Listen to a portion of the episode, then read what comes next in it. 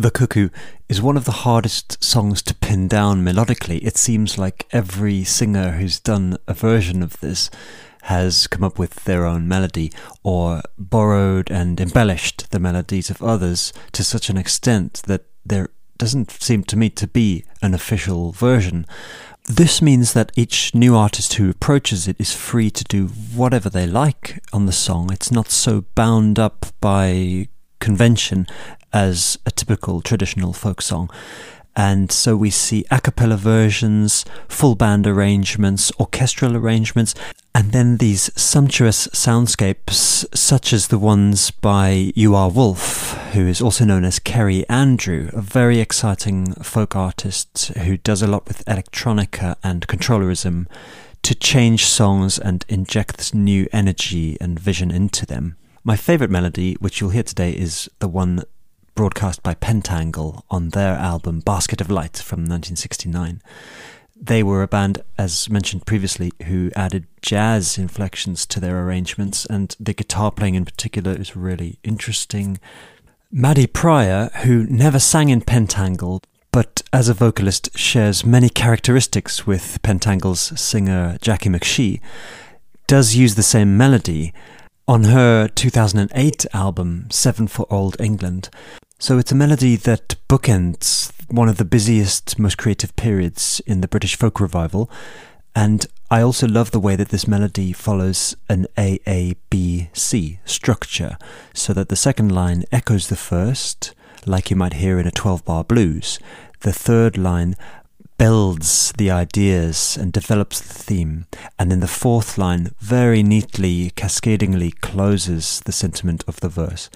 In this arrangement, the song has three verses, but just like the proliferation of different melodies over the years, there also seems to have been a very liberal approach taken to the lyrics themselves, and you can find versions of the song with up to six verses. But whichever melody and lyrics you like best, it all does come back to this humble little creature that is considered by many to be the harbinger of spring and an omen of hope and renewal.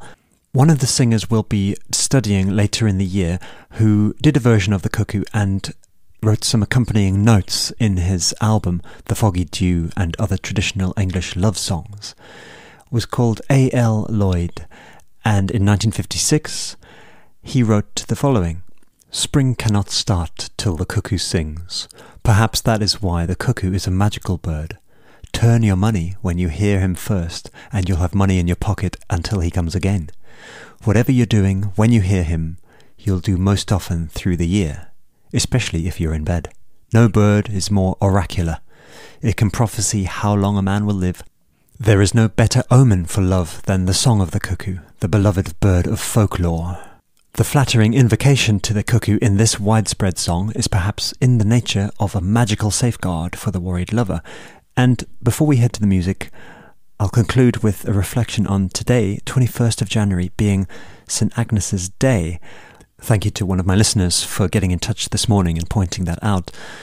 St. Agnes's Day was traditionally for divination of one's love life, and if you fasted for 24 hours on St. Agnes's Eve, then said a certain prayer and dreamed about any person, the implication was that that person would end up being your romantic partner.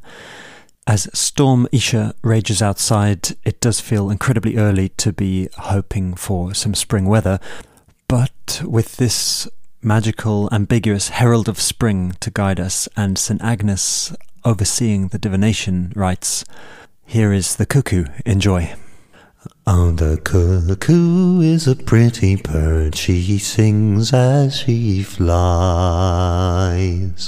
She bringeth good tidings, she telleth no lies. She sucketh white flowers for to keep her voice clear. And the more she singeth cuckoo, the summer it draweth near.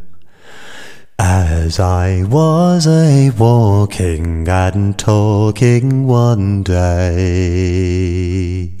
I met with my true love as he came that way.